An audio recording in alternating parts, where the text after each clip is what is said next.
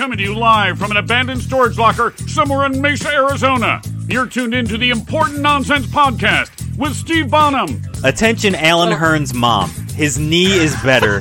you can stop worrying. And Neil Smith. Even with the concussion, as long as he's cleared, probably don't have a better option. Ooh, boom shakalaka.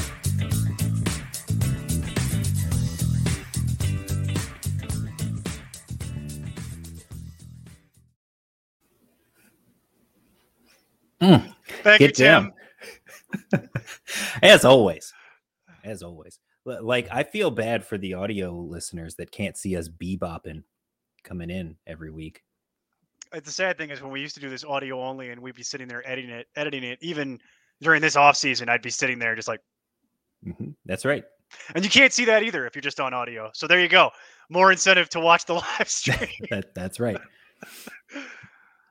oh boy, Steve, how's it going this week? I think you and I both took an absolute bath on Sunday. If I was, if me read anything that you wrote, Uh, you know, and I actually turned a corner there at the end. So I needed Leonard Fournette to have a good game. He actually had a good game. They actually treated him as they finally should, as the clear RB one on you that know, team. don't get too used to that. So uh yeah, I mentioned it in our Discord chat. I'm in six season long leagues this year. And of the six, I was top four in scoring in five of the six leagues this week. And uh, I went three and three. So I'll, I'll take it. I mean, Uh, it could be worse. it, it like- was two and four until that Fournette Yeah. game. So Yeah. You almost came back against me in our in our uh, our wonky dynasty style contract league. I, thought I was was getting a little nervous by the end because you had Herbert. Did I? I didn't even look at that. I just I- I assumed I, noticed got it- crushed because I No, saw I I, was noticed it. getting smoked. I, I was I was like far and away crushing that out, and then uh, about midway through the third quarter in that uh, in that that game, you actually came all the way back, and I'm getting the sneaking suspicion that I'm talking to myself currently. No, no, I'm still here. Okay, okay. Mhm. Uh, the but yeah, you you almost came back in about the third quarter of that Monday night football game because you had Herbert and Waller, and I was done, Yeah. and I was just kind of I didn't even notice it Yeah. uh, until the next day, but I was like, wow, he almost pulled that out, like it, like he almost came all the way back. That would have been insane. I tried. Uh, you could have had my week where I put up a really embarrassing score in one league. Fine, just about everywhere else, but I had one one particular score that I'm like, well, that's embarrassing. Um, nothing you can do about it, but Yep. it just the way it worked out. happens to the best of us, Neil. Now, what are you gonna do? Well, it, it's funny because that actually dovetails a little bit in today's topic. So we teased it last week, and we're gonna follow through. Don't ever say that we don't make good on our promises, folks because last week you and I did a little bit of uh, about mm, we'll call it crisis response Sure. for a few of the fantasy problem children, the folks that have been underperforming their ADPs up until this point. And we teased that we would have actual meaningful trade analysis, and we're going to do something a little bit different.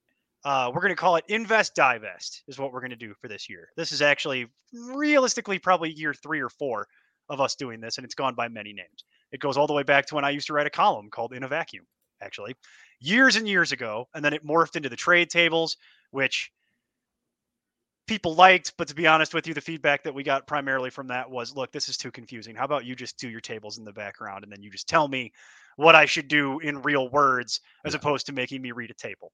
Okay, fair enough. I can do that for you. It's actually less work for me. So, ha, take that.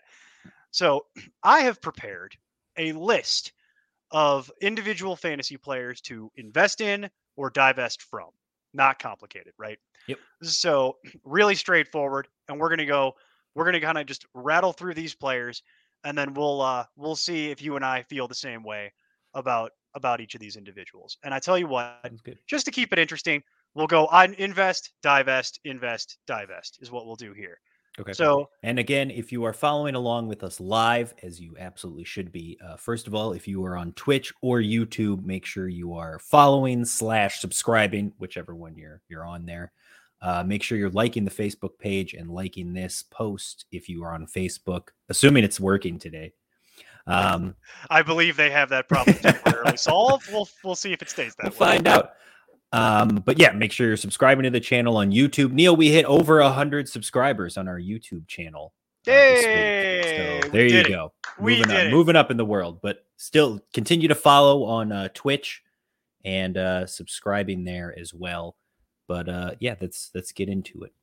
So we're going to do this positionally, and we'll start like we typically do with quarterback. All right. So we've had there's been there's been quarterback has been weird this year. I think you would agree with me on that, where you have a few players that are a little under under their ADP at this point for various reasons, and you've got a couple of welcome surprises in your Derek Carrs, your Kirk Cousins, your Sam Darnolds of the world. Frankly, players that were effectively left for dead in your draft room on draft day Sure. Mhm. and uh, they're all all of those are in the top 12 at, at quarterback at this point Yeah. it's uh it's been interesting so when that happens right obviously some of your some of the individuals who were projected to be in the top 12 would logically have to be outside of the top 12 currently and i'm not going to sit here and say oh trade for kirk cousins trade for that's not that's not helpful to anyone frankly th- that was a waiver claim two days ago Right. but what if you did waiver claim one of those guys and maybe you have now you have a dearth of options at quarterback and no longer need to roster a- a lot of what you have. There's there's some opportunity here to try and try and do it. Or maybe you struck out and you hit Tua Tagovailoa and Ryan Fitzpatrick and you missed the boat on the Kirk Cousins and Sam Darnold's Express. So, well, no, don't worry. We got a name for you. So, the number one quarterback that I'm going to recommend that everyone start looking at if you need help at quarterback to invest in, we touched on it last week. It's Aaron Rodgers. And the the big thing here is you've got it here love nice and nice and neat for everybody on the screen. so pretty, right? it is very pretty. Got our font and everything. Mhm. He currently QB 18. His numbers are being are being his season long numbers, I should say, are Correct. being depressed, and his averages are being depressed by that terrible, terrible, terrible week one Week start. one. Yep. We talked about that last week a little bit.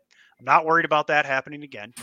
He still hasn't really put up the quote unquote gaudy Aaron Rodgers numbers that he was putting Right. up last year, but we warned you about that in the preseason.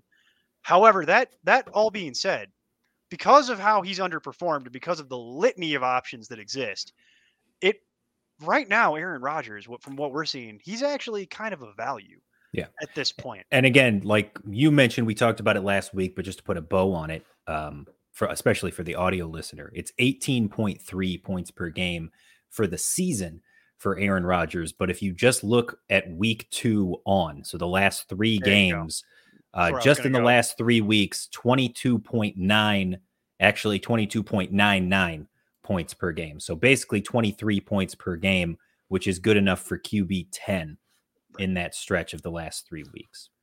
So because the Packers have been a little weird, a little hard to predict, and because of just the way quarterback has worked right now, there is likely someone rostering Aaron Rodgers in some of your leagues that might be a little bit more willing to part with that for less than let's call it face value. So I'm going to recommend that put in an inquiry with the individual who is currently rostered Aaron Rodgers if it's not you. If it is you, this isn't really the spirit of the segment, but if it is you, I'd probably hold on to it and I wouldn't I wouldn't be willing to deal it. But if you're not, if you'd have to look at who the who's rostered and what their individual roster is. But that's someone I'd be looking to target if you are looking to improve at quarterback. Uh, schedule gets gets tougher. I do want to point that out down the stretch for them, but I'm not really concerned about that. To be honest, he's proven to be a little bit. He's not schedule proof, but it doesn't factor in for Rodgers nearly as much for me.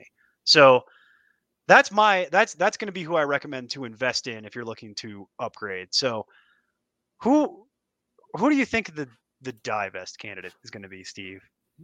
Who do you think? Um, like based on the top ten. Well, he would be in the top 10 currently. So Mhm. you're you're you're on the right logic train there. Uh, based on your history, I'm gonna guess Daniel Jones. That would be a good guess. I'm still bitter, but we're going to not include that. We're going to edit that Sure. out. We're going to no, edit no, that out. no. This is Edit all live. There's no editing anymore. No, we don't do that. Wait, we're live? No. um, the it, it is going to be Daniel Jones, and here's the thing: Daniel Jones is currently QB six. It's right there on Yeah. the screen, but once again, looks beautiful. He's averaging 23.8 points per game. His rushing floor has been great. here's why I'm recommending. He's this is- averaging more points than Josh Allen right now. he's averaging more exactly. He's he's been fantastic to this point. It's been a combination of running and throwing that is that has taken him to this point, and he's been doing it with below replacement level supporting cast. So I think the logical question would be, Neil, why why do you think this trend won't continue? Well, their schedule. This is an, indivi- an, ex- an individual who's not schedule proof. We've seen over the years. Their schedule gets significantly harder starting functionally next week, and it's going to continue to stay that way through the remainder of the year. So he does not have a particularly favorable schedule for quarterbacks the rest of the way. And also, to be honest, I'm projecting him to regress back down to the mean. They still have major systemic challenges on that on that roster and that team in general. Saquon is carrying him, and that's going to that will likely continue. But I I do not see any way Daniel Jones is going to be able to finish the season at QB six. So to me, he's a little bit of a sell high.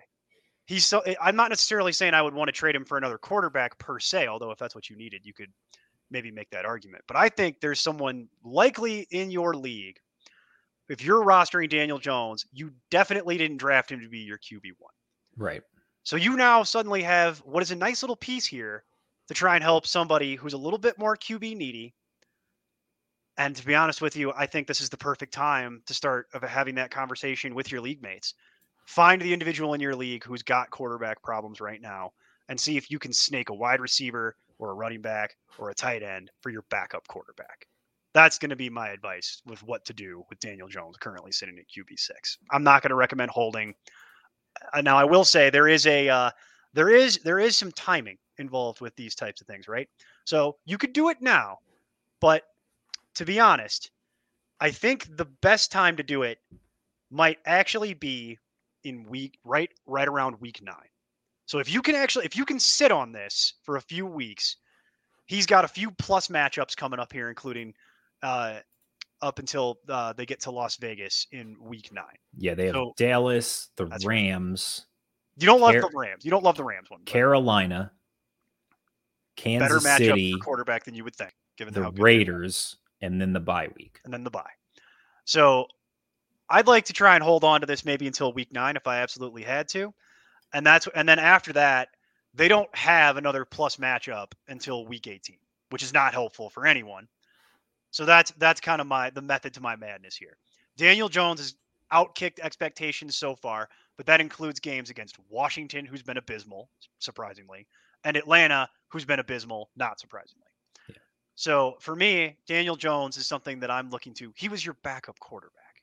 I mean, there's you'd have to have completely struck out on your first quarterback more than likely for for you to be in a situation where you realistically need to hold this. So in situations like this, I like to try and take depth at a position like quarterback where there's plenty of replacement level depth I can get and try and turn this into something that I need at a position that's got a little bit more scarcity behind it. So that's my thought process. I'll ask you though, how do you feel about any of that? I don't know if Daniel Jones can sustain is my is my fear with Daniel Jones. Like I we talked about this before. Like part last year he was list. my he was my guy. He was my I planted my flag on on Mount Daniel Jones and then I died up there. And uh it was painful. I, I understand it. But uh again, I, I go back to I'll, I'll I'll use the same argument I used all last season, which was with Saquon Barkley in the lineup, he was QB seven. And then Saquon Barkley was in the lineup and he was a top 10 quarterback in week one. And then Barkley tears his ACL and he was hot trash the rest of the year. So now Saquon Barkley is back and all of a sudden Daniel Jones is QB six. I don't know. What is what does that mean? Does this mean that as long as Saquon stays healthy, that Daniel Jones is actually a viable fantasy option? It I think he- that. I think he's actually going to be one of these guys in this Kirk Cousins, Derek Carr tier that's in the 12 to 16s that you would consider for streaming, especially during buys on a weekly basis. But can I count on him as a top 10 guy? No.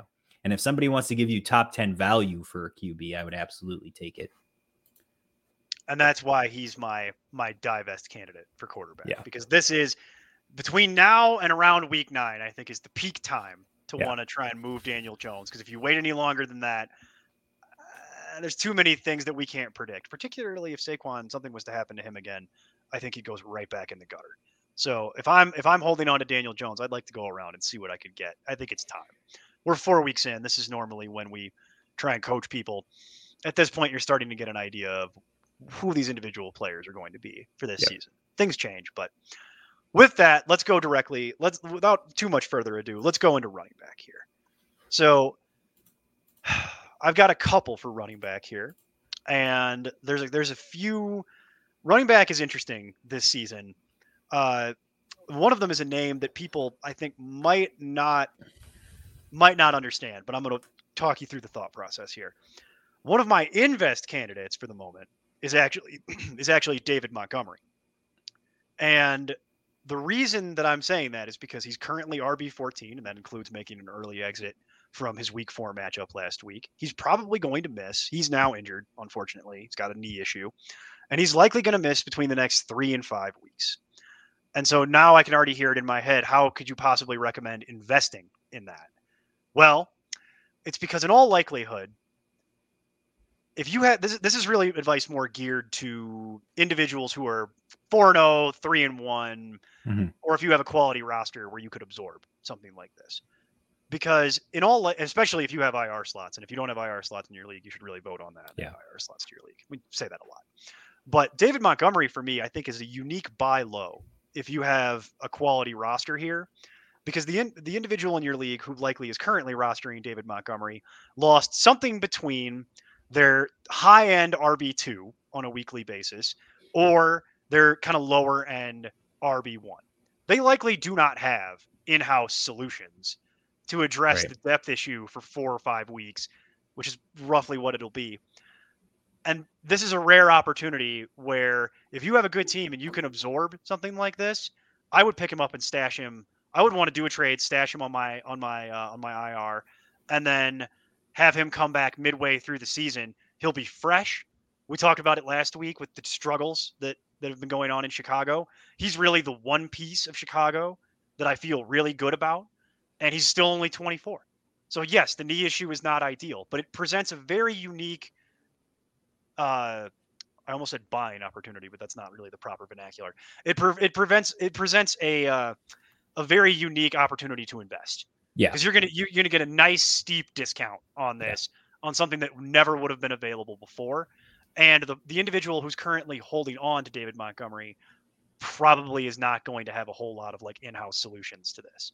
So, so like what you're talking about is there's realistically somebody out there uh, based on ADPs who could have had Austin Ekeler, uh, D'Andre Swift, and maybe like Chase Edmonds mm-hmm and then Zach Moss. Sure. Yes. Who, who is currently RB 13 in uh, PPR points per game. So you could have those four running backs on your roster, solid depth. And if you're the David Montgomery manager and you've got nothing, then you would gladly take any of those running backs almost straight up for an injured David Montgomery who's not helping your team. And if you're on the other end of that, I'm getting David Montgomery, who I know is a top 20 guy when he right. comes back. And I've got the depth to allow me to continue to be successful until he gets back. That's correct. So if you're currently rostering David Montgomery, uh, you have a choice to make. I hope you won the Damien Williams sweepstakes that went on today in waiver wires across the country. If you didn't, and you have IR slots, maybe pick up Tarik Cohen for a dollar in the background. Uh, beyond that, I don't know about that either. I know what I'm saying. None of it's good. So beyond that, you you mentioned Zach Moss. Zach Moss is an interesting one because he's been just ever since the healthy scratch in week one, he's scored a touchdown, at least one, every single week. Yep. Hard to predict if that's going to continue necessarily, but he's got at this point he's already kicking dirt on Devin Singletary's career. Right. I mean, Devin Singletary wasn't meaningfully meaningfully involved in that game last week until they were firmly blowing out the Texans in the fourth quarter. So he's slowly taking that job away. Zach Moss is an interesting comp because if you're rostering David Montgomery right now, you probably don't have anything in house that's going to be a replacement level solution. And the Mhm. running back waiver wire right now is a total train wreck dumpster fire. There's nothing out there for you. So you're probably going to be put into a position where you might have to do something you don't want to do and move on from David Montgomery to try and keep your season moving forward. So Yep. I hate to tell you, but that's realistically your options. You can hope you won the waiver wire lottery, or you can you can kind of look at other options. So with that said, let's look at let's look at the number one divest candidate at this point. And this is going to make you, I think, I, I think this is not going to be shocking to you specifically, mostly because we had a pre-show meeting about it, but also body of work for both of us. Mhm. The number one divest candidate for me, Miles Sanders. If only there was a website for years that has been saying if to only. not draft Miles Sanders and that he's overrated. If only such a platform Mm-hmm. exists and had a Discord channel that you could join through Patreon for one dollar and get this quality advice beamed directly into the screen that's in front Yeah. of your face. If only that any of that existed. Oh wait, And I think this is a perfect segue too, because you just talked about Zach Moss kicking dirt onto the grave of Devin Singletary. And Devin Singletary is currently RB 36, one spot ahead of Miles Sanders, who is RB 37. That's, That's how right. dead Miles Sanders is. that's right. He's an absolute joke. Miles Sanders has 15 touches combined in the last two weeks. That sound good to you? That sound No. like what you were hoping for? 15, so seven and a half per game. Yeah. That's atrocious. Yeah. That's that's not even hardly rosterable. Yep. That's like Tony Jones level of touches. Like it's that's like RB 65. It's Samaje Perine with Joe Mixon actually being healthy. Yeah. It's not useful. And even within that, the only thing you could ever hang your hat on with Miles Sanders was that he was getting some volume and that he might be able at any given moment to house one for you. You still, he's not, that's way less likely when he's only getting seven and a half touches a game. Right. So it's now granted, some of that has to do with the fact that Jalen Hurts has thrown 87 times in those two games, and that's probably not necessarily going to continue.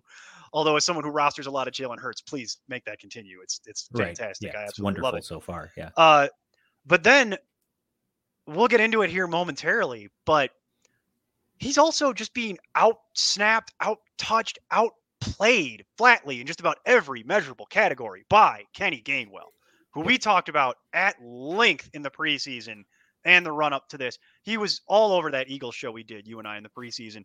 We talked about it during draft coverage with Jack and the and uh, and Nee and everybody else. I mean, at this point, I want to see what I can get for Miles Sanders, and I'm not really going to be too picky about what the return is. And I'm going to hope somebody still remembers treats Miles Sanders as the name Miles Sanders, and then I'm going to be able to try and sneak away from this investment at this point with what little dignity I have remaining. That's that's my actual advice.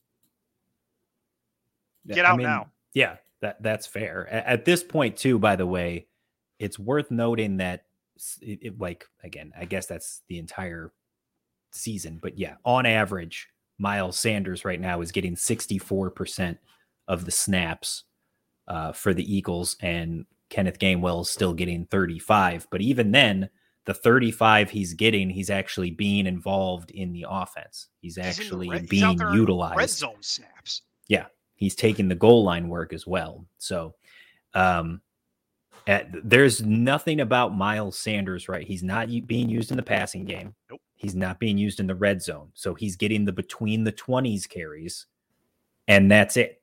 So your hope is that he breaks his 70 yard touchdown that he does three times a year. That's it.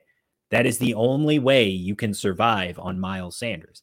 And we talked about this in the preseason that when you look at his games, if you eliminated his three 70 yard mm-hmm. rushes, like the rest of it, he had on like right around three yards per carry. And basically, like 33% of his fantasy production came on three plays, like barely 2% of his entire season uh, accounted for 33% of his fantasy production last year. So for him to be going in the top 20 again in ADP in the preseason made no sense whatsoever. Um, again, I said he wasn't even worth a top 30 pick, let alone top 20. And here we are. I I posted the tweet too. I did a lot of victory lapping on Miles Sanders this week so far. Yeah, I saw. It's going to There were- continue. Um, well, but, we're just gonna keep dunking until somebody gets Yeah. up and blocks it. So, but I- I brought back my tweet when we were doing our initial rankings in uh, at the end of May, and I posted it with me having Miles Sanders at 32, and I said, "When you rank Miles Sanders and it feels too high," and I replied, "Yep, it was too high." like it's that bad. it- it's that bad. It's that bad. So we will continue to kick kick dirt all over all over this until somebody can convince me or and probably you to to Yeah. back off. But at this point, if I'm rostering Miles Sanders for whatever reason at this point still, I'm frantically trying to trade that for realistically what I can get Yeah. at this point. But we touched on it, so let's move into an into a uh, an invest candidate again. We'll go Yeah. right into Kenny Gainwell. Yeah. And the reason why, more so than what we for the reasons we've already touched on, he's getting the red zone work. He's the primary pass catcher. If you go back in time on our coverage of this individual, it's not a coincidence that they've said that they want to treat him like Nyheim Hines. And we've seen what Nyheim Hines can do when he's actually being featured. So it's not exactly the most consistent thing in the world, but it's a lot better than Miles Sanders. So one of the things about Kenny Gainwell is that right now, right now, this is still relatively achievable. He had the big game last week. I understand that. He had six receptions, eight targets, 58 yards. You know, one of those is a 15 yard reception. Yeah. But he only, and he only had three rushing attempts. But to be honest with you, I don't care. If you're going to get six receptions on eight targets, you're borderline a top 24 running back within PPR running back circles. That's just, just the way it works. Yep. You get that involved in the passing game, you're borderline an RB2. So I'm not treating him like an RB2 at this point. He's just outside of that still. But that's what's interesting about this because it's still relatively achievable at this point.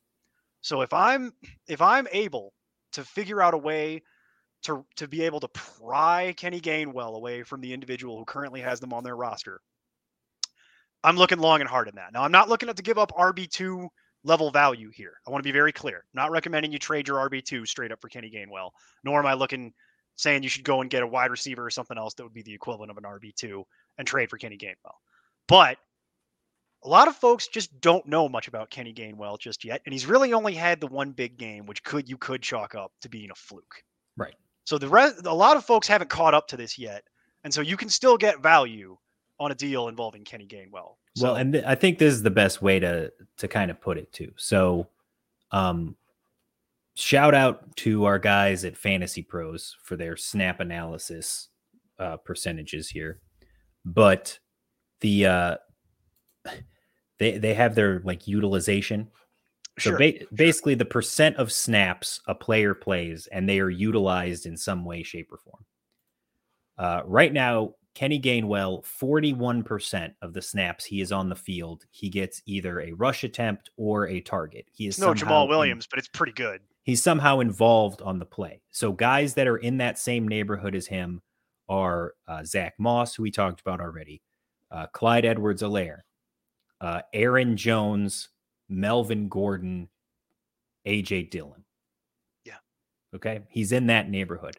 Here is Miles Sanders, 30% utilization. That is less than Ty'Son Williams, who was a healthy scratch. Oh no. That is less than Nyheim Hines. That is the same amount as Malcolm Brown. That's just barely more than JaMycal Hasty, JD McKissic, and David Johnson. That is the neighborhood he's in. Right now, Oh boy. of almost 100 running backs that qualify, there are 14 who have less utilization than Miles Sanders. That's it. Yeah. He is barely being used in that offense. He I mean, he's borderline not rosterable, but he's he's definitely worth keeping on your bench. It's Well, just you can't start him. Well, that's what I'm saying. I wouldn't cut him at this point, largely because you're too invested. But this is why I was phrasing it the way it was, where it's like if I can get anything for Miles Sanders that's better Yeah. than that, I'm taking it, and I'm Yeah. done with this nightmare, and we're moving on. Um, I will say one last thing just about the schedule for the Eagles. Mhm. Uh, starting in week seven, they have three plus matchups in a row. But then as you expand that out, as we get a little bit closer to playoff time, uh, the week 14 bye is not ideal. But they then have every matchup functionally from there till the end of the year is either neutral or plus. So you like that too.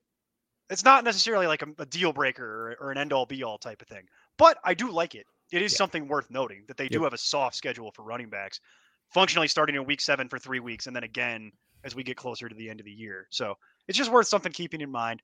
But I would get I'd pounce on this Kenny Gainwell thing before he puts up another 20 and then the prices go up. Yeah. So I want to get on that right away. So let's let's pivot back to some divestiture candidates at running back because there are unfortunately a couple. And this is one where you and I actually may have to eat the smallest amount of crow.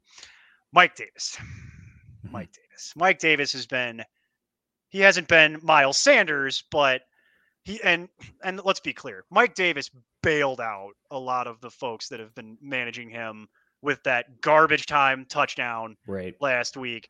Aside from that, he has been really just not nearly as involved mm-hmm. on a team that is atrocious, that is never going to be able, from what I've seen, run the ball in a consistent manner. And it's really like just everything that could go wrong for Mike Davis in this situation is currently going wrong. And then we haven't even touched on Cordarrelle Patterson having the, the greatest season that he has ever had and will likely ever have. Right.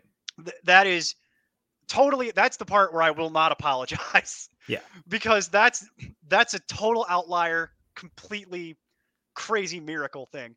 But you and I both had had Mike Davis as an RB2. Granted he was RB24. He was Yeah. the bottom mm-hmm. of RB2.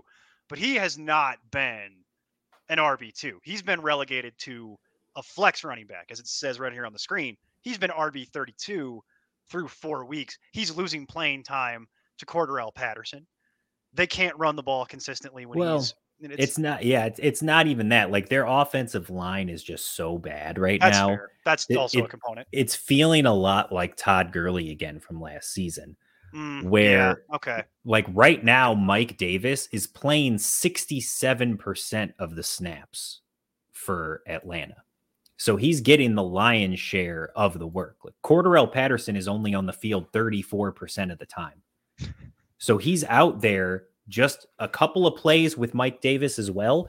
But for the most part, they're splitting the workload and it's heavily favoring Mike Davis. The difference is on his snaps that he's getting, only 26% of his snaps is he getting a rush attempt. And on only 10% is he being targeted.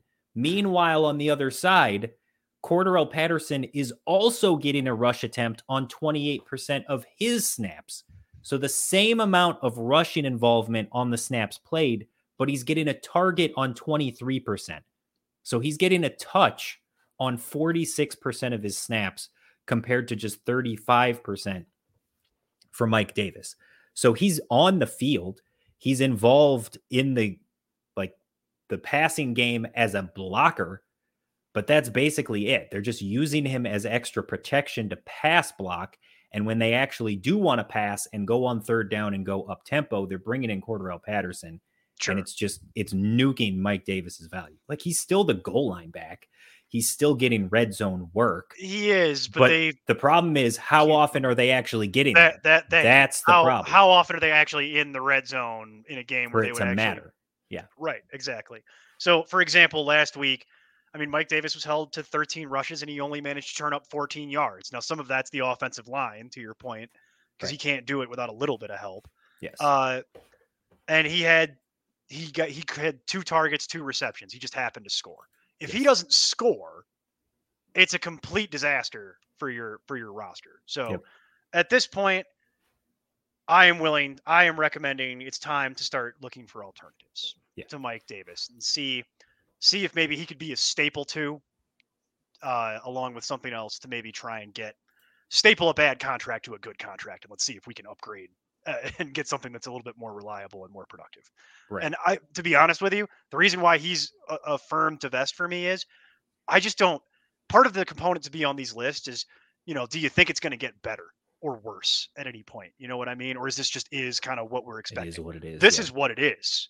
I'm not expecting this to get a whole lot better. So that's part of how he ends up on the list. So let's go. We'll we'll do we'll do the last couple running backs here real quick. Uh, on the invest side, last invest running back, and make fun of me all you like, internet. I'm sure you already do. The the it's the, you can't get blood from a stone. So here's what I'll tell you: Melvin Gordon. I talk about Melvin Gordon a lot. I'm going to do it again. Melvin Gordon was I- I've said this a million times, being criminally undervalued. And his the rumors of his death to Javonte Williams were completely unfounded. He's currently at RB 22. He's heavily involved in what the Broncos want to do. I think we've moved past the idea that they're going to try and trade him or Mhm. something Yeah. catastrophic would need to happen uh, for this not to hold. But Melvin Gordon is actually on a fantastic pace to finish the season as an RB2, and he was not being drafted as an RB2. So this is a situation where it's worth looking around in your various leagues and seeing who happens to currently be holding Melvin Gordon if it's not you. If it is you, I'm probably actually trying to hold on to it. But if it's somebody else, I'd like to get a look at what their team is, and this is something that I'm looking to acquire. Mhm. That's that's absolutely absolutely where I'm where I'm at. Hey, if I could trade Miles Sanders for Melvin Gordon right now, and I guarantee you there's a league where that could be done. Uh yeah, I'm doing that all day, every day, and twice on Sunday. Yeah, if But- that's the case, I would definitely do it. But for me personally, I'm not going out of my way. Th- this is one of those where um, I- I'm I'm kind of I don't want to say neutral, but like if I've got Melvin Gordon, I'm happy to stay. If I don't have Melvin Gordon, I'm not really seeking him out. I'm kind of indifferent.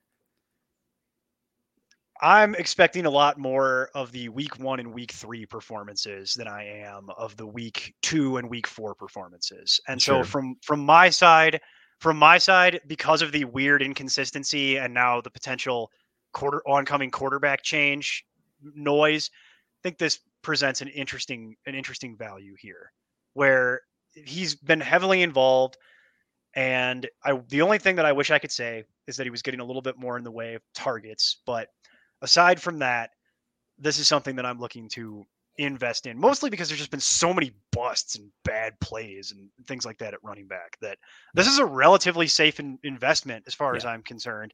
It may lack some of the flashy upside of a few of the other guys on the list. Yeah. But if you need a reliable performer at this point to be your RB2, I would take a long look at Melvin Gordon, and there's every chance that you could still get him at a value because he was not being drafted anything Sure. close to like how he's playing. So Well, and like we talked about before as well, like Melvin Gordon, 53% of the snaps to Javonte Williams, 45. Mhm. And then touch percentage, 45 for Javonte, 42 for Melvin Gordon.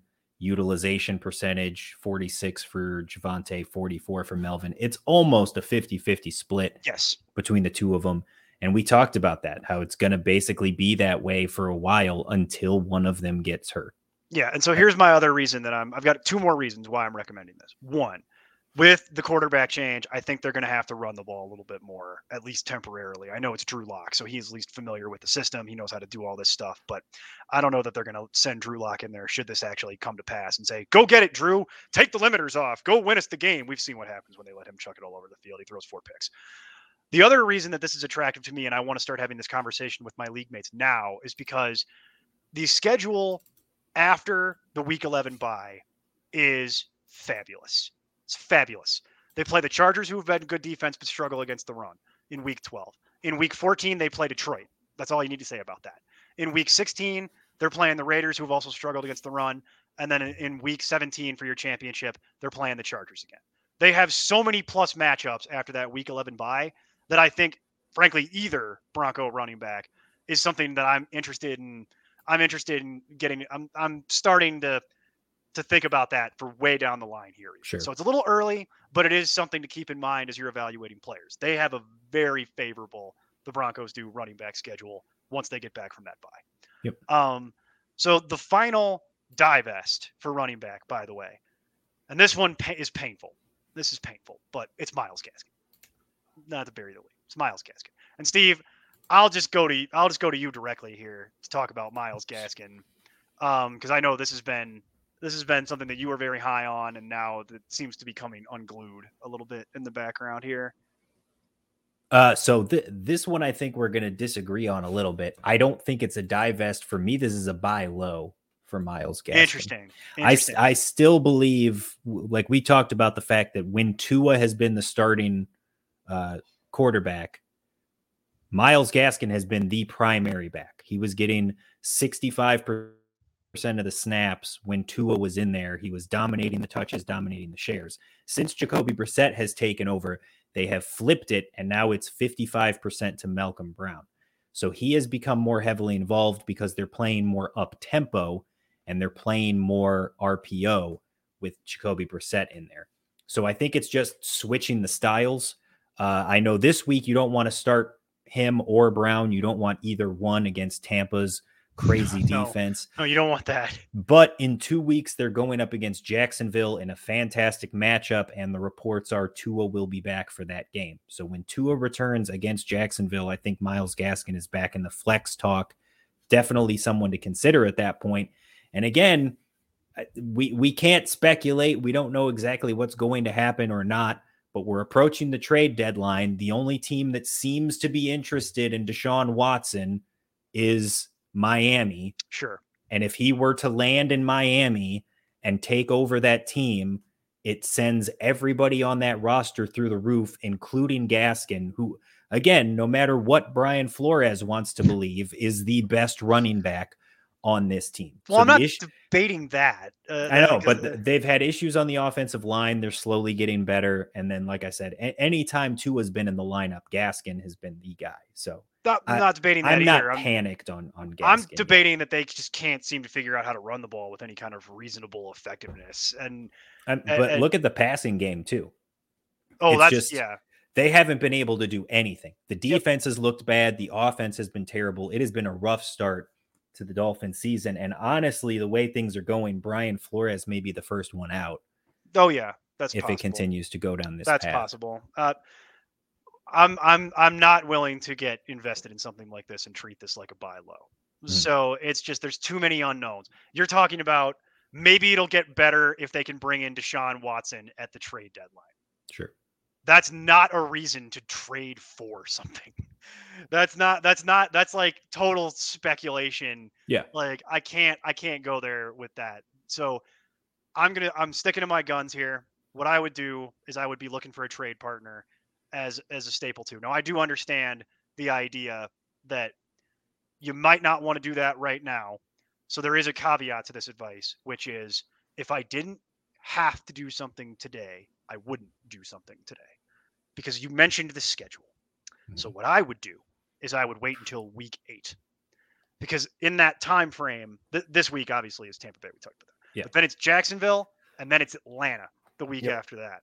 If they can get it right there with Tua back, stay the course. It's fine. If they can't get it right then, I'm willing to move on, even if it even if it's not for what I invested in the draft. Because at that point, you're halfway through, almost halfway through the season anyway, so that matters less at that point. I think it really depends on your. Eh, eh, a lot of this one is going to be dependent on your team and your league as well. Like, yeah, if for example, if you're what is this week five? So if you're one and three or you're two and two and Myles Gaskin is your RB two and you've got nothing else. Like if you're really desperate for a running back, mm-hmm. then yeah, you have to make a trade. And if you want to staple Myles Gaskin to a player who's succeeding in order to make an, a decent RB two happen, then I mean that's that's just what you have to do. But if you can stay the course, if you're if you are two and two or three and one and feel decent about the depth you have on your roster, I see no reason to back off it now. Sure, sure. I'm just, but there's a lot of folks who are look. If you're evaluating trades at this point, you you you you well, might not. You're evaluating trades at this point. You got the itch. So that that is also a thing too. That is also a thing as well. So, Steve, one thing here we'll point out that I know we're we've got 15 minutes and people are like, oh my God, they're never going to get done. Yes, we will, because we're not mm-hmm. doing any tight ends this week, folks. There will be tight ends discussed in the future, but I went through the entire list for three hours yesterday. I defy you to figure out a tight end trade that doesn't involve Travis Kelce, which you wouldn't trade anyway. There's no replacements at tight end at this point, yeah. especially with Logan Thomas going down now. There's nothing.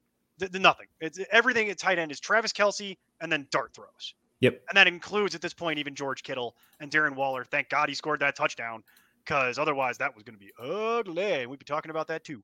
So we're going to do wide receiver and we're going to run through this really quickly. So as far as investment in players that you'd want to be looking to invest in, number one for me, you've all heard us talk about this, both of us at this point, probably ad nauseum on this podcast if you've listened to it for a long time. Courtland Sutton. I will go down on this ship. I don't care. Uh, it looks bad. It looks bad right now. And that's where I think the opportunity comes in because they've been struggling to keep the offense moving consistently, even with Jeudy going down. Courtland Sutton had a great game the week after that, but has cooled off significantly here. And now a lot of people who are managing various Broncos are panicking because Drew Lock is being talked about to start. They're wigging out in a big old way on the internet about, oh, Drew Lock's terrible. And I'm like, that's not really super relevant to the the value of the skill position players because uh, Courtland Sutton was fine when they had Drew Lock previously. But I'm gonna I'm gonna go ahead and tell you everything you need to know about Courtland Sutton and why I'm saying this is a great buy low opportunity because he's been struggling, and now there's even more reason for the, folks rostering him to panic. This is a great opportunity to pick something up for cheap, and I'm going to credit uh, uh, Frank Ammirante from uh, Roto Ballers with this. This is not my stat. So Frank, never met you before, but thank you. Really appreciate it. Great Twitter follow, by the way. And uh, Frank Courtland Sutton is coming off back to back duds, but here's his usage.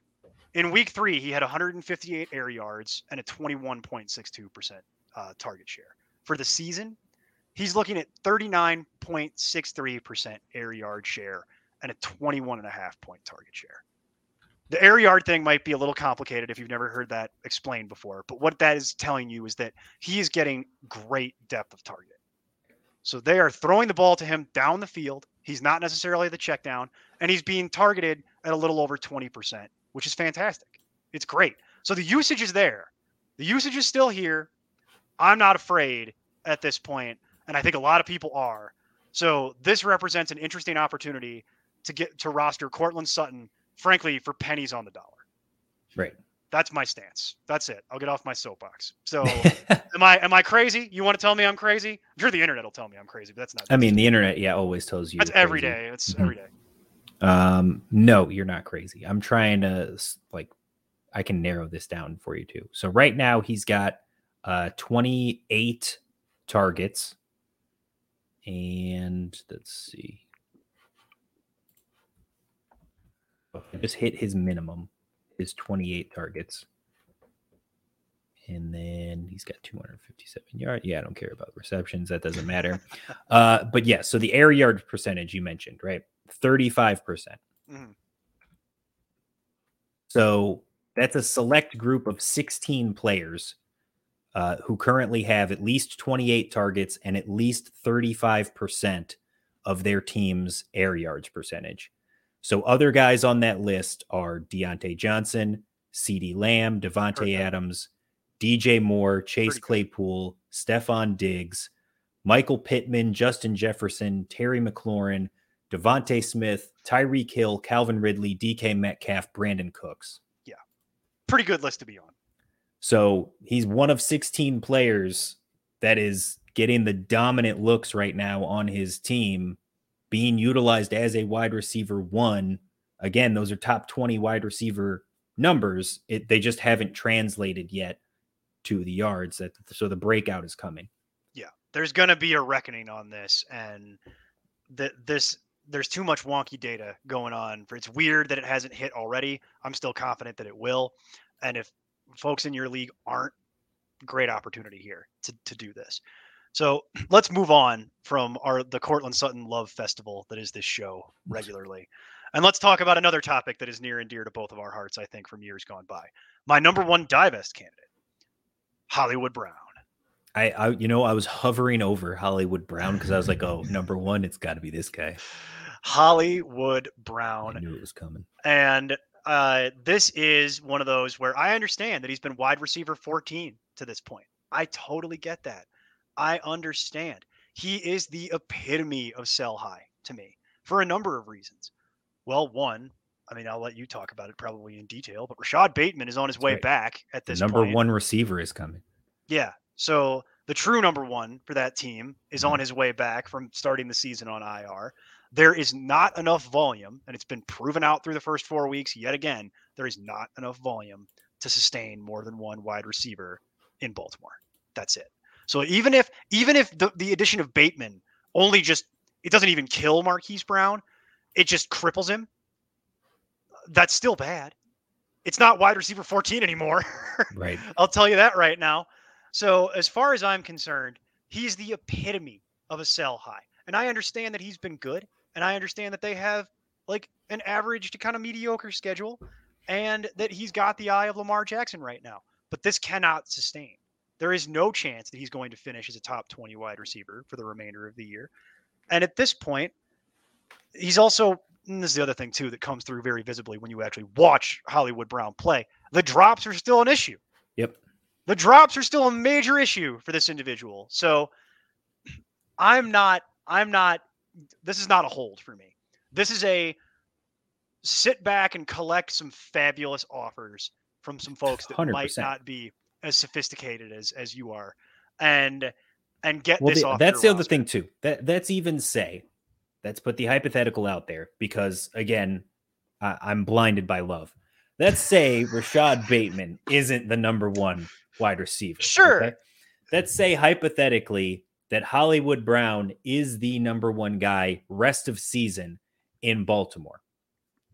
Based on his own personal history, how long does he actually stay on the field and retain his value? Oh boy. Uh He's giving you- they got the buy in week eight, so probably about there. Two more weeks, three more Three weeks at maybe? most. Yeah. Like Ho- Hollywood Brown, again, has always had talent and is always good for the big play, but he cannot stay on the field and he cannot handle the number one corner coverage. So even if you're going to tell me he's going to continue to be a consistent piece in this offense, there's no way he's going to give you better value than wide receiver 14. If someone wants to give you top 20 wide receiver value right now, top 24, hell, top 30 wide receiver value for Hollywood Brown, I will take it to fix whatever other holes I may have on my roster. Because where Yeah. you drafted Hollywood Brown, he was probably your fourth or fifth guy anyway. Exactly. Exactly. There's got to be somebody desperate in in your league right now looking for a whiteout to try and get some help. And I'm sure that they'd be more than happy to talk to you about Hollywood Brown, but this is the poster child Yeah. for sell high. Yeah. Do this sooner rather than later before the the value starts to diminish. Uh, particularly when Rashod Bateman finally does come back. Yeah. So let's move on to a happier topic. And we'll we'll look at investment investment wide receiver number two. And this is one that actually you and I talked about briefly, briefly, briefly. We just mentioned it uh, last week, and it's Jakobi Meyers. Now, I, I was going to say, um, I love Courtland Sutton. You know, I've been high on Courtland Sutton. For me, you should have already been invested in Courtland Sutton. If Sure, ha- if you haven't to this point, that's on you. Yeah, but there's a um, lot of people that aren't. So that's why he's on the list. This was my guy who was number one. And and let me tell you why. Like you wouldn't think again, you would just say Jakobi Meyers, okay, he's not having a great year. Right. And then you look at the numbers And and, in you see- standard, by the way, you'd be right. Yeah. And- and but you we don't would talk s- about standard. and you would say I, I'm I, again, you mean no point. Exactly. I'm going to make uh, that happen. All right. I refuse you keep to trying. let I refuse to let standard be a thing. Well, it's right? confusing our staff, so maybe explain it to them again. I'll keep I'll keep doing it until they understand it. It's fine. But Jakobi Meyers, 13.4 points per game is wide receiver 30. So right now he's a wide receiver 3 Mhm. in PPR. He has not scored a touchdown yet. He has not had like a huge breakout game. Nope. That everybody is is oh man, this is the guy you got to grab off the waiver wire. He's the guy that no one is talking. He hasn't had over 100 yards receiving yet. He hasn't had a double digit reception game yet. Nope. He has not scored a touchdown yet. But right now, there are eight wide receivers in the NFL with over 40 targets. That's right. Cooper Kupp, Davante Adams, Keenan Allen, DJ Moore, Deebo Samuel, Calvin Ridley, Stefon Diggs, and Jakobi Meyers. That is it. That is the list. It's the truth. This past week, he had 12 targets and caught eight of them. You're burying the lead. Two week weeks before ago, he had 14. he had 14 targets That's insanity. and caught nine. His worst performance of the season was week two when he had six targets. Th- that's his worst game of the year. And now he's going into a stretch against Houston and. Dallas, then the Jets. You've got the Chargers, which is a solid defense, but Carolina has had a spotty secondary. We'll see what Stephon Gilmore does when he comes back healthy. Cleveland's secondary has been their weakness. It's been- Atlanta, yeah. Tennessee, and oh, then Buffalo in week 13 is the first time you have to worry about him. And then they go on by, which is not ideal because that's playoff time. But And then Indy by Jacksonville, Miami. I mean, he has an unbelievable schedule and he hasn't broken out yet. He's the best kept secret in fantasy football right now. No one is talking about him for no reason, and he's top 10 in the league in targets. He is going to break out over 100 yards. He's going to score touchdowns eventually. And when he does, he's going to leap into the top 15 fairly easily. He is a wide receiver two, borderline wide receiver one in the making. and that's why if Courtland Sutton did not exist and was Mhm. being slept on by everyone for the reasons that we went through, Right. Meyers would be the number one investment pickup at wide receiver because that's everything that my research uncovered. Which is how is no one talking about this? Yeah. was kind of my takeaway. Like nobody knows about this. Maybe it's because it's New England and it's Mac Jones and ugh, but it's too good and too consistent is the thing Yeah. I like the most about it. He's very, very involved. And they're gonna keep doing that because I don't know if you've actually watched too much New England folks out there in TV land, but they don't have anything else. Yeah. This is it. This is your team. So uh wheels up in a big old way on Jakobi Meyers the the rest of the way. Uh and so we're wrapping up here. We've got a few more to go. So last uh, this number two divest candidate, and I'm not even going to sugarcoat it. It's Juju Smith Schuster, and this is a disaster at every level. Pittsburgh in general has been a disaster, Yep. but Juju has been particularly disastrous, especially given what you had to invest to acquire him. He was supposed to be a relatively safe top 30-ish kind of slot wide receiver. And okay, he's playing that position, but he has yet to top 52 yards in a game. His QB has completely regressed even further than even anyone thought possible. His skill set is done. Big Ben, Big Ben's now got a hip injury on top of already looking terrible prior to the hip injury. His skills have just evaporated. He's done. They, that's not analysis I know typically for our show, but I could get. We don't have enough time to get all the way into the details. Yeah. Yeah, pretty Mhm. much. I mean, um, and now everyone else on the receiving corps is more talented than him. Yeah. Chase Claypool is more talented. Diontae Johnson is significantly more talented at this point. We just we got to just be honest here. He's wide receiver 63. This is an utter train wreck. I would trade him for pennies on the dollar, and that is not advice that I normally give. I would be trying to move Juju Smith Schuster off my team as rapidly as I could, hoping that the name still meant something to somebody and that I could try and get something at relatively wide receiver 30 ish to 35. I'll take 40. I'm not going to be real picky about this because he's Yep. been so bad. And here's the thing I don't see this getting better. I don't see the Pittsburgh passing attack getting better unless, and this is the thing there's nobody better than Roethlisberger in that room. So what going to Mason Rudolph's going to fix it? Seen that movie. So I'm, I'm, this is it. It's, I'm at a, I'm at like DEFCON four on panicking about this at this point. If he didn't have a rushing touchdown, he would be completely droppable. It's the only reason he's even a trade candidate as opposed to just eh, he's done. So I think he's only 24. It's easy to forget that. So he'll have more luck somewhere else, not in Pittsburgh, I think, at another stop in his career. But for the rest of this season for redraft, no. I want out. I would I'm moving on. It's time to be done. He's certainly not startable. Right. So I don't know. There's there's very little I could offer uh, other than I would be trying as hard as I can to move him off my team. yeah, I agree. Okay. And then we'll do the final invest, and I think this will be another one that will get the Steve Bonham seal of approval. Yeah. Uh, with DJ Chark now headed to IR with a fractured ankle, Laviska enter Laviska Shenault. Finally. Finally. Finally, finally, the, finally. the only problem with this being an invest is um He played Laviska Sh- well. well Laviska Shenault's ADP was uh mid mid to late 30s. Um so he was going a back end guy, but he was getting hype and for the most part the people who drafted Laviska Shenault drafted him because they know who he is and they had high expectations for him. He was being drafted as a guy that was a sleeper pickup to be a weekly starter for you anyway. So now that he's finally able to cash in on that, it's hard for me to see someone being willing to part with Laviska Shenault.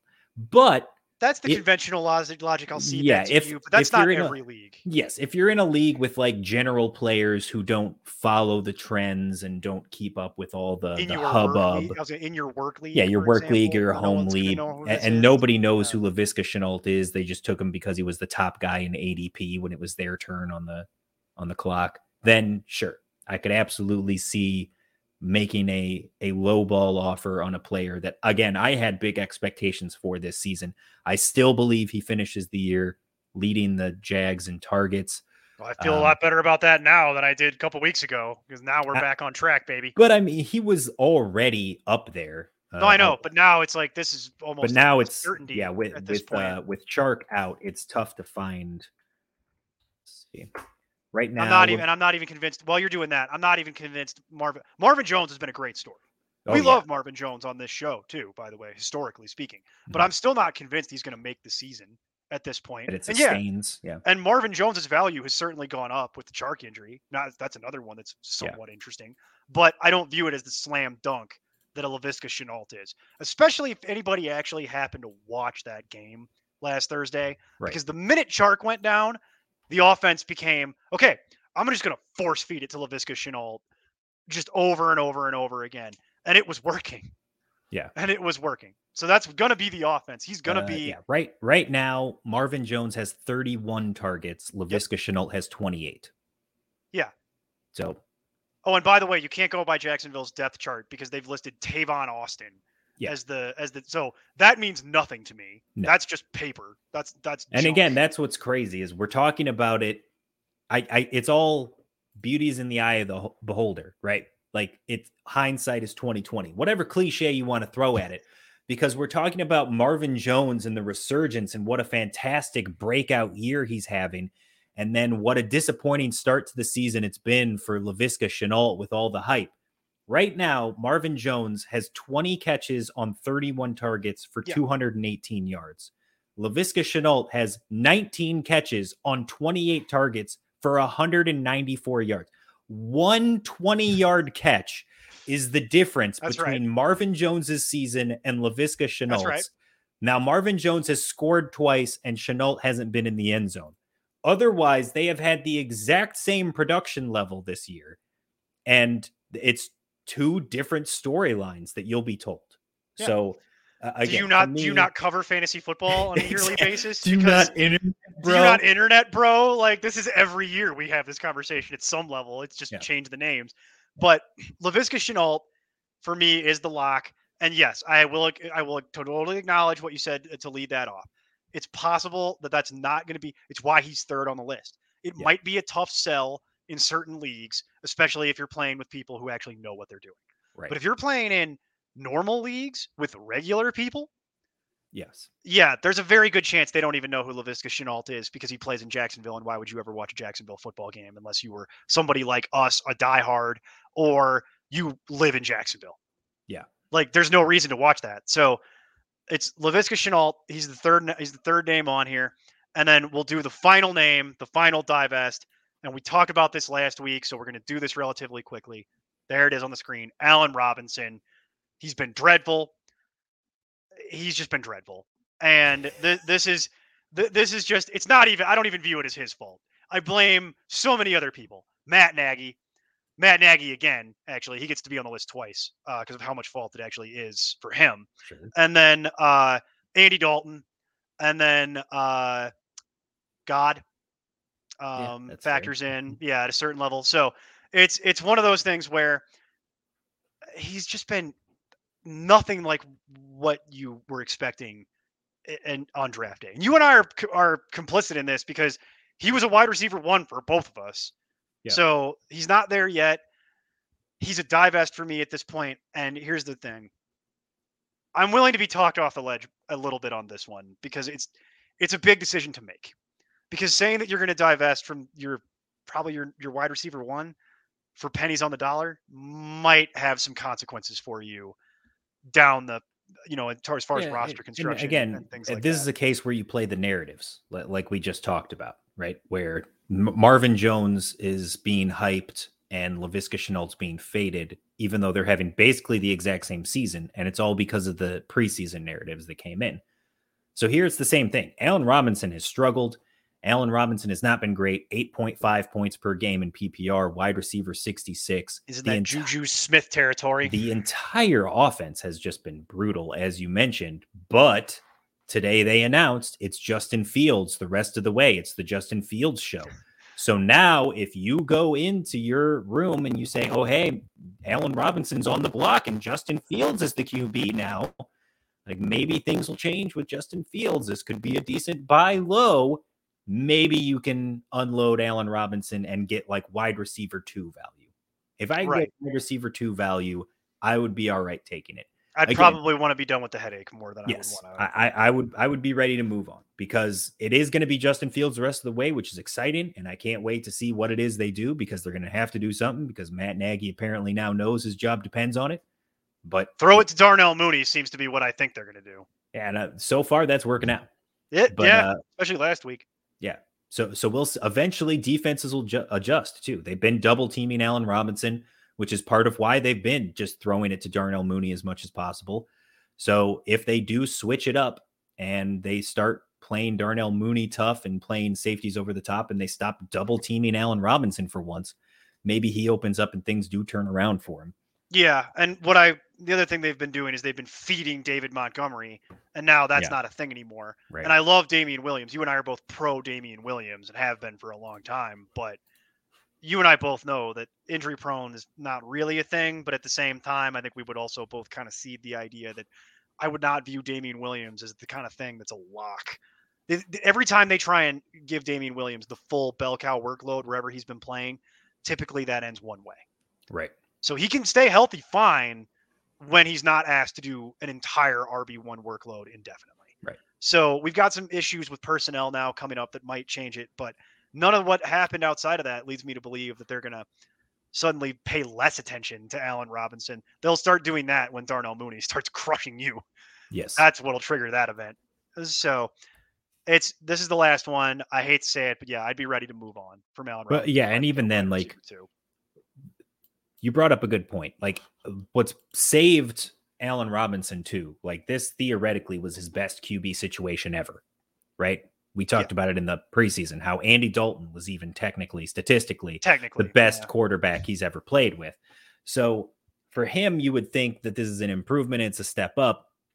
But what has buoyed him and saved him his entire career is that no matter where he's been and no matter how terrible the QB situation has been, he has been saved by having a dominant target share.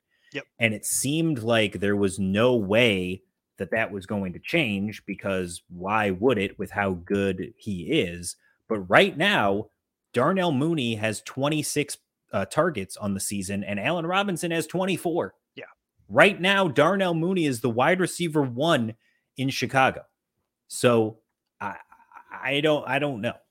I don't either. At, It's at really most, weird. like at worst, they're splitting. If he's not the one, they're at least splitting right now. Yeah, they're one A, one B at the moment already, Yeah. and for whatever reason, Fields just seems to have a lot more chemistry with Mooney, Yeah. than he does with Robinson. So I, I can tell, like when you just watch the games, Well, that's what happens when you're taking the second team snaps all summer. that yeah, that would be a valid reason as to why. But they're going to have to do something to try and get Allen Robinson more involved because they're going to have problems down the stretch, real Yeah, and- football problems. And and this is what we talked about a couple weeks ago with Darnell Mooney too. Why I felt so comfortable with him as a top thirty lock the rest of the way because of Justin Fields being more comfortable throwing down the field and actually being more comfortable in that mid to deep range than he is underneath. Right. And that's kind of where Allen Robinson's bread and butter has been. So they're going to hit Darnell Mooney on those big plays and take those shots like no Bears QB basically ever has before. So it's a whole new world for Chicago. It's uh it's it's it's crazy. So at this point, but I think you and I agree. I if I could get a wide receiver two or better equivalency, yeah. I should say, value. Yeah. I'm going to take it because I'm just done with the headache. And frankly, given how my team probably works, if I did roster Allen Robinson, I probably need to do something. Sure. I'm probably two and two at best. Mm-hmm. And it's time to start looking at your team and, and making decisions. Yeah. So I hope that that everyone has found this helpful, at least in some regard. And you can read about it on Friday uh, on importantnonsense.com when the companion article to what we've talked about will uh, will drop. So, and that'll be running until the trade deadline, the the actual standard trade deadline. Obviously, local results may vary. Check your league settings for when your trade de- deadline actually is. And with that, that's everything I have for this week, Steve. Beautiful. Well, a lovely week talking uh talking trades with you, Neil, as always. We will be back next week. Until then, you can catch me everywhere at nonsense underscore Steve. Catch Neil at nonsense underscore Neil. Catch the website at nonsense FF everywhere. And again, uh, thank you for watching along. If you're watching on Facebook, give us a like. Twitch, give us a follow. Uh, what is it? Sub- subscribe, like on on YouTube, all that. Where, wherever yeah, ring the bell, all that ring, fun stuff. Ring that bell. Click that bell. You yeah, know it. Ring, get them notifications. Sign up. You know how Patreon. you get the notifications is you sign up for Patreon, patreon.com slash important nonsense. And for one dollar, not not even a dollar. If you just sign up for the Patreon at the one dollar level, it gets you the link. And then if you just immediately cancel it, don't even give us the dollar. You don't even care. You get the notifications in the Discord. There you go. You still get the news and the notifications in our Discord. You can't talk to anybody. No, but you but can lurk in the background. What, I mean, there's a bunch dollar, of people to do that. Pay the dollar and ask your trade questions directly, and myself and everyone else on our staff will actually read them and give yeah. you feedback. And yeah, there you go. To be honest, that's I've seen a lot of traffic coming through there from all the new people we've had signing up because I do want to say thank you if you've signed up to be uh, a patron of ours yeah. because we have had several people sign up recently, more than we've ever had before. So thank you specifically to all of you and yes, we are getting a large, large influx of trade questions at this point. So. And, and, you know, we're having lots of fun in there too. It's a dollar to have a bunch of fun with us. We've got our our 2021 NFL drive efficiency stats are exclusively in the the Discord. Those are pretty cool too. That's and the other day out. we were playing uh, Family Feud. yeah, that's right. with with random right. stats from yeah. uh, Pro Football Reference. So, uh, yeah, just just goofing around, having a good time. It's all about nonsense, Neil having fun. Well, yeah, you got to kill some of that time during your workday. Yeah, exactly. Exactly. That? nobody would ever ever no, play Family that. Feud when they were on the clock. Anyway, I gotta go. Uh, I gotta go too. All right, bye. All right. Well, uh, Neil, thank you as always for being here. Thank you everybody for joining us both on the video and listening. And until next week, keep up the nonsense. Music for this podcast is provided by Lee Rosevere. I'm Tim Kitzrow from NBA Jam and NFL Blitz, and you can find all the guys at ImportantNonsense.com. Kaboom!